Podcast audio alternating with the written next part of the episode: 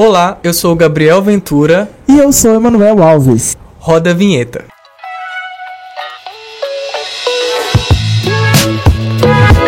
E o tema desse episódio é: Você sabe o que é ciência cidadã? Chamamos para um bate-papo os professores Renata Campos e Guilherme Antunes.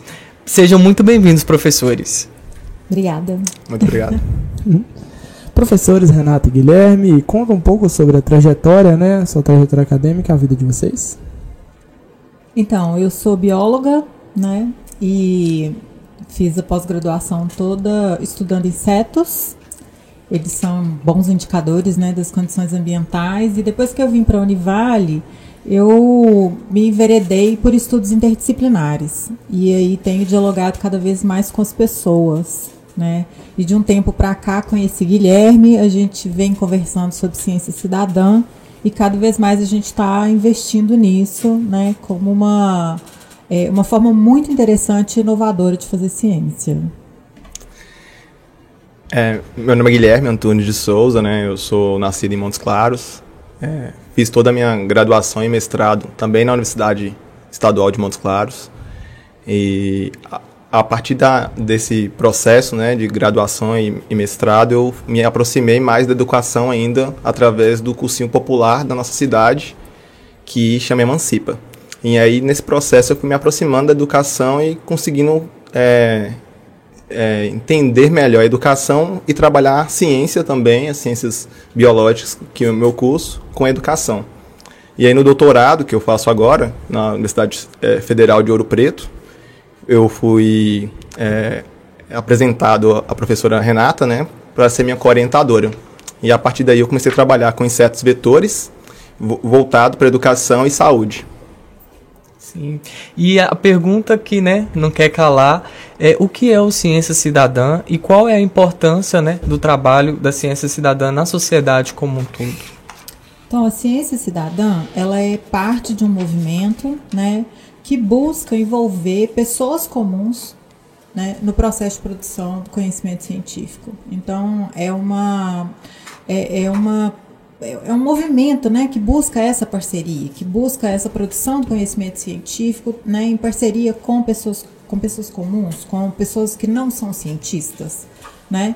É, e aí é uma forma de, é, de, de, abarcar outros saberes, né, incluir esses outros saberes né, no processo de produção do conhecimento científico né, e de trazer pessoas para a universidade é, né, de incluir as pessoas né, no é. mundo da universidade.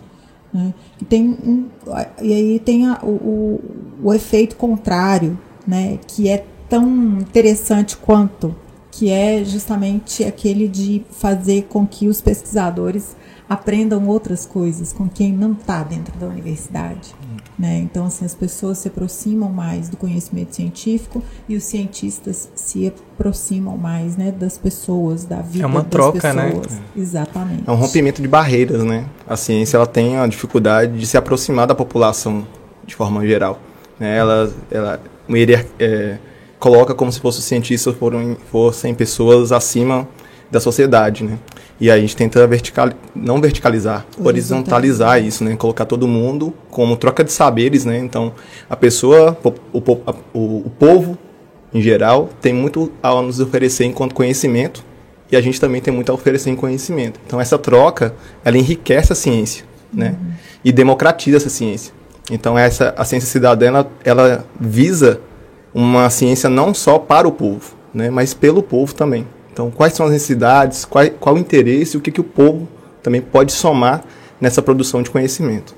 Bem como né, vocês falaram, é, tem aquele negócio de ciência e senso comum serem duas coisas completamente diferentes e que só a ciência vale no caso e a ciência cidadã está bem para isso, né? Para poder mostrar que o senso comum também existe e que é uma forma de saber válida, é, mesmo tipo assim, não sendo pe pesquisa, né? É, é pesquisa. Então, são conhecimentos bastante diferentes, né? Eles se aplicam a contextos diferentes e, e, e, e é, na verdade, são, é isso. São, são conhecimentos diferentes. São coisas que se aplicam a contextos diferentes. Porque às vezes dá a sensação assim de que a ciência cidadã vai abarcar o que a gente chama de conhecimento comum, senso comum. Né? Tem o que a gente chama de conhecimento tradicional, é uma coisa, né? testado e validado pelas pessoas comuns ou pelas, pelos povos tradicionais né, tem uma validade. Agora, o conhecimento científico, ele tem é, características próprias, né, ele é sistemático, ele é baseado em evidências, ele tem um, todo um processo é, muito rigoroso de testagem, né, de, de averiguação e de verificação de fatos, que muitas vezes o senso comum não tem. Né? Então, assim, a ciência, ela é uma ferramenta muito poderosa para resolver problemas.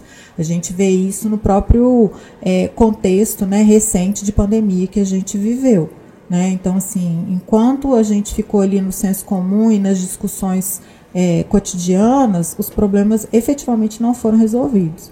Né? Foi preciso mesmo uma intervenção da comunidade científica com produção de conhecimento é, é, científico que culmina com a vacina.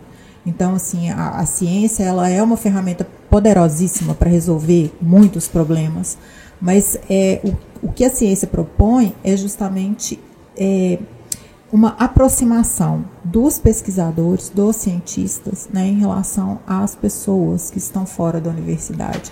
Não é assim uma, é, não é como se fosse uma mudança no, no valor ou na, na, potência do conhecimento científico. É, é, é uma aproximação mesmo das pessoas.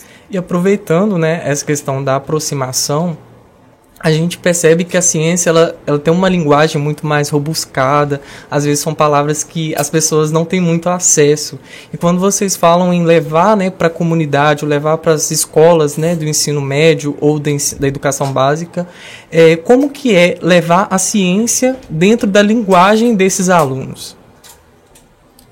Então, é um, um, um, exercício de desdobramento mesmo, né? Porque, assim, a, o, o linguajar científico, né, as palavras que a gente usa na academia, elas têm uma função de ser, né? Porque o conhecimento científico, ele precisa ser preciso, né? Então, assim, e, e, e, algumas palavras, elas, então, se a gente pensar assim, os nomes científicos e, os, e, a nomenclatura comum, tem uma função, né, de ser, do uso do, do, do, da nomenclatura científica. Mas o fato é que a gente pode, na medida que a gente vai fazendo esse exercício de se aproximar das pessoas, mostrar justamente a importância da utilização dessas palavras, né? É, que muitas vezes as pessoas acham que é justamente para é para dificultar a comunicação. E é justamente o contrário, é para tornar a comunicação mais precisa, né? É, mas demanda um esforço uhum. e demanda um esforço de comunicação dos dois lados, né? Daquele que é, tem interesse em entender e aquele que precisa que as pessoas compreendam e que, portanto, tem interesse em explicar. Né? E adaptar esse linguajar né, é importante em, não só na ciência, né? A gente adapta o linguajar onde que a gente está. Às vezes a gente está com familiares, a gente conversa de formas diferentes quando a gente está com pessoas, amigos, na rua. Então a dificuldade ela está em, em todo tipo de comunicação, né? Então a gente só tem uma, uma, uma, uma um tipo de dificuldade diferente, né? Sim. A comunicação é diferente e a gente precisa se adaptar. E essa adaptação ela só é possível se a gente estiver em contato. Né? Então, se a gente não estiver em contato com os alunos, em contato com a população em geral, a gente não vai saber conversar com essa população e cada vez mais o conhecimento fica mais privilegiado em mão de poucos e a, e a, a grande maioria da, da, da sociedade, que é quem financia esses estudos, né? que é quem paga o imposto e financia nossos estudos, está afastada. Então, aproximar, até mesmo quando é, Manuel, Isso. Desculpa, é, falou sobre aproximar o senso comum do, do, da ciência, né? É porque tem bases semelhantes em algumas coisas, né? Então, observações, né? a gente observa no dia a dia, a gente testa no dia a dia coisas. Então, quando a gente aproxima a ciência da, desse dia a dia da, da população, ela consegue ver a ciência no leite derramado, ela consegue ver a ciência na praga, no jardim, né? Então, ela consegue trazer esse rigor científico que a Renata disse, né, para dentro de casa né? E trazer para a gente também é, outros tipos de conhecimentos que a gente pode aplicar dentro da universidade. É, isso aí a gente vê também que, tipo assim, ele é. Ele é. Começa, né? Esse, essa parte da, da ciência, ela começa no próprio ensino médio, quando a gente tem as aulas de física, química, biologia, né? São, são inseridos, né, pro, pro estudante, pro aluno, o, a nomenclatura, nome científico, taxonomia, né, a parte da física Sim. e da química. A gente vê, né, começa a perceber esse tipo de, de Aproximação. aproximação dentro da. É, de aproximação ou distanciamento, porque muitas vezes isso é tratado na escola de uma forma tão assim misteriosa, difícil, né? É, assim que, que, que ocasiona muitas vezes mais distanciamento do que aproximação. Verdade. Exatamente. Eu lembro quando eu quando eu estava estudando biologia no, no ensino médio, parecia aqueles nomes tipo Trypanosoma cruzi e essas coisas assim, e acabava olhando assim, nossa, que palavrão. É, é uma coisa que, que é distante da gente, né? Que a gente olha e causa estranheza. Mas na hora que a gente vai ver que é se trata do barbeiro, né? O Trypanosoma cruzi é o Sim. barbeiro. é, a gente vê que é uma. Não é tão difícil assim. A gente olha que tem ah, reino, filo, essas coisas assim. né? Não é coisas, mas Sim. vocês entenderam. Essas hierarquias. As hierarquias, elas. Elas. Tipo assim, elas têm um sentido, né? São Mostra pra necessárias, gente. né, para organizar o conhecimento, né? E aí facilita para a gente conseguir falar a mesma coisa, falar do mesmo bicho, né? Ter- quando a gente fala de barbeiro, por exemplo, você falou, você tem vários bichos que parecem com barbeiro e que a galera chama de barbeiro no lugar, né? Mas aí a partir do momento que você tem um nome científico, você sabe que esse barbeiro aqui, né, que você chama de barbeiro, ele, ele é um problema e o outro barbeiro talvez não seja, entendeu? Exatamente. Ou esse é mais foco do que o outro. Então, o, o nome popular ele é muito importante. E o nome científico ele vai ser, é, tornar esse nome popular um pouco mais. É, como eu posso dizer? Mais. Mais, Mais preciso. Preciso. Isso. Específico. Específico. Tipo, ó, por exemplo, levando, né, do, pro, pro lado do seu do trabalho de vocês, né, com o levantamento de biota, a gente vê isso no. que Vocês mexem muito com os mosquitos, né? Tem diferença entre o Aedes aegypti, o mosquito comum, e o mosquito, sei lá, da malária, alguma coisa assim. Muda, né? Mosquito é, que leva o vírus da leishmaniose, não lembro se é vírus. Protozoário. Protozoário. No caso, o mosquito palha, né? Exatamente. Então, é, é- é- esse já é uma, uma, uma confusão muito comum, né? Mosquito palha e o mosquito a muriçoca, né? São bichos de outra bem diferentes, mas popularmente têm nomes semelhantes, né? Tudo mosquito. Tudo mosquito. E, tem no Pará, o pessoal chama alguns mosquitos de carapanã e outros de suvela. Então, o nome popular deles, chegar lá e falar muriçoca, talvez não seja tão acessível igual você falar de, de carapanã e suvela. E é interessante porque a suvela, ela tem um, é chamado de suvela um mosquito mais silvestre. E quando ele fa, o repasso, né, quando ele pica a gente, dói muito. Esse bicho mais silvestre da mata. Então parece uma suvela, que é um instrumento, né, que é usado para furar couro, para galera que trabalha com couro. Então o nome popular que eles dão, né, que a gente tem que chegar lá e dialogar para saber qual é o bicho que eles estão falando. Então é muito interessante. E aproveitando, né, esse papo que tá muito bom, mas eu gostaria de saber também um pouquinho de uma forma breve sobre o, a inauguração do laboratório que a gente teve aqui no dia 19 de outubro. É, e como que foi, qual a importância né, do laboratório LEAS para a comunidade e também para o meio acadêmico. O laboratório, o LEAS, ele Isso. é um laboratório cidadão. Laboratório Isso. cidadão de ecologia dos processos de adoecimento e saúde dos territórios. E aí, como laboratório cidadão, ele tem como foco, como é, mote, né, é produzir pesquisa por meio da ciência cidadã. Então, ele é um laboratório que é, é, é- é aberto à comunidade. Ele funciona sempre em parceria com a comunidade. Né? E o Guilherme está aí nesses dias justamente para poder é, participar da primeira atividade assim, né, que aconteceu dentro do LES.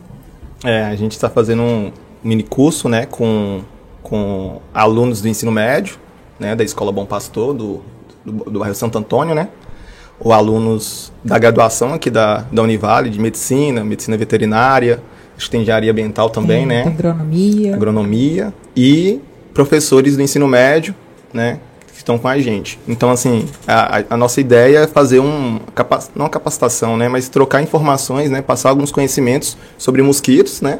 Tanto o mosquito palha quanto a muriçoca, né? E é, tornar possível a identificação desses bichos, o manuseio desses, desses animais, né? Então, assim, está sendo uma experiência muito, muito, muito prazerosa, né? Porque a turma é bem diversa, assim, então o diálogo, a forma de falar tem que, tem que se adaptar. Mas está bem legal. E é muito interessante porque o LES ele mostra que isso é possível, né? Essa conversa entre universidade e comunidade, né? Escola básica e tal, e diferentes cursos.